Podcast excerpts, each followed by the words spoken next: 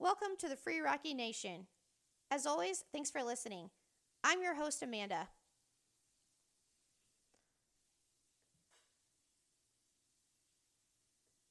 On election day, I hope you were able to cast your vote.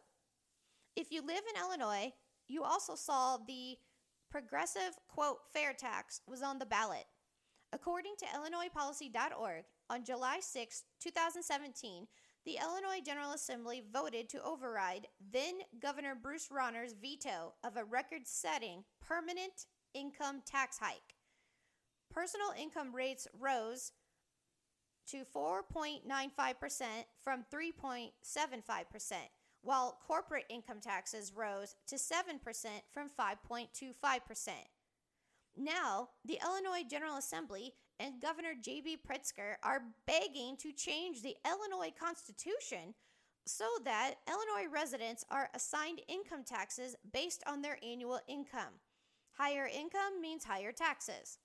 The language outlining this change from a flat income tax to a bracketed income tax also includes the elimination of voter input.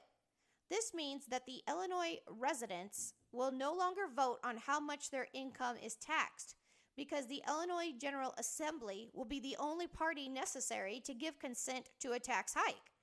This change to the Illinois Constitution is the progressive fair tax that was on the ballot. Pritzker and anyone interested in voting yes to this crazy power grab have made so many promises. Here are a few of the outrageous ones.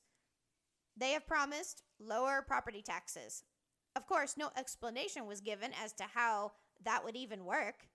No tax increases on those making less than 2,500 250,000 a year and making millionaires and billionaires pay their fair share. Well, which ones? According to WIFR.com, Governor Pritzker is the sixth richest person in Illinois and ranks 250 in the Forbes Top 400. This is the same man that federal prosecutors in Chicago are amassing records related to property tax assessments conducted under former Cook County Assessor Joe Berrios including a tax break given to Governor J.B. Pritzker after toilets were removed from his Gold Coast mansion he owned. He has currently evaded $330,000 in property taxes himself. Here's a promise that you can bank on Pritzker's proposed budget for the 2021 fiscal year.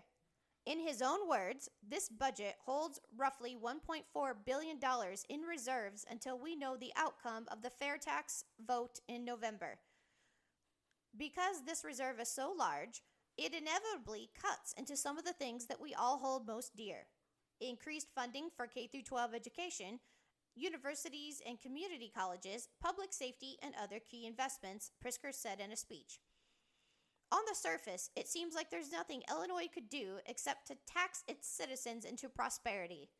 Governor Pritzker's criticism of former Governor Rauner's fiscal policies and gloomy outlook almost make you want to vote yes to his fair tax. Almost. On the administrative side,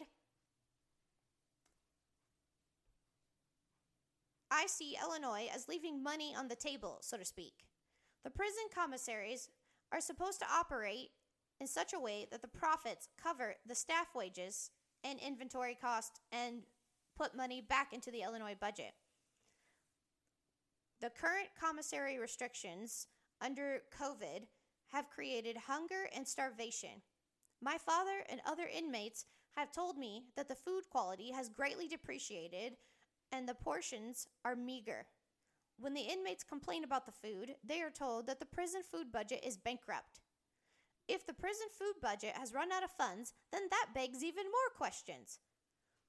Why is the commissary being run with a full paid staff, but only one window at a time is open? Why is it taking a full calendar week to shop one wing of men, 432 men specifically, especially when those men are only shopping once a month? Considering commissary items, have a 25% markup, all sales generate profit. The profits generate enough income such that the commissary pays for itself and puts money back into the Illinois budget. If you divide 432 men that shop at Illinois River Correctional Center by seven, then that means 62 men per day were able to shop. With the 25% markup on inventory, the commissary makes $37.50 from every $150 sale. Multiply the 62 men that shopped times the $37.50 profit, the commissary is bringing in $2,325 per day. The commissary has four windows. Each window has an employee assigned to it. Commissary employees are full time with an eight hour workday at $30 per hour. Eight hours a day for a staff of four people cost $960 just in wages. This amount does not include any retirement contributions, workman's compensation obligations, or unemployment benefits. Since I don't have those numbers, I postulate that the commissary nets $1,365 per day or $40,950 per month. According to Illinois.gov, Illinois River Correctional Center has 1,550 inmates. If there has to be a limit, it should be $200. A $200 limit per man is a profit of $50 each.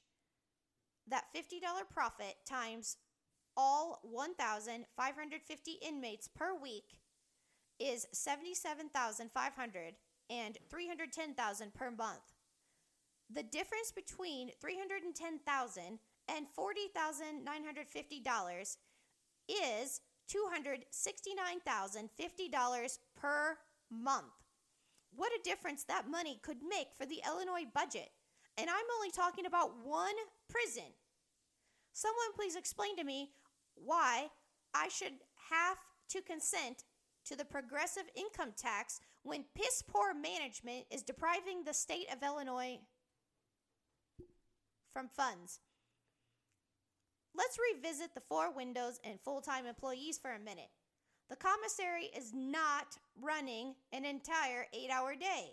The commissary is only open to the inmates for four hours a day.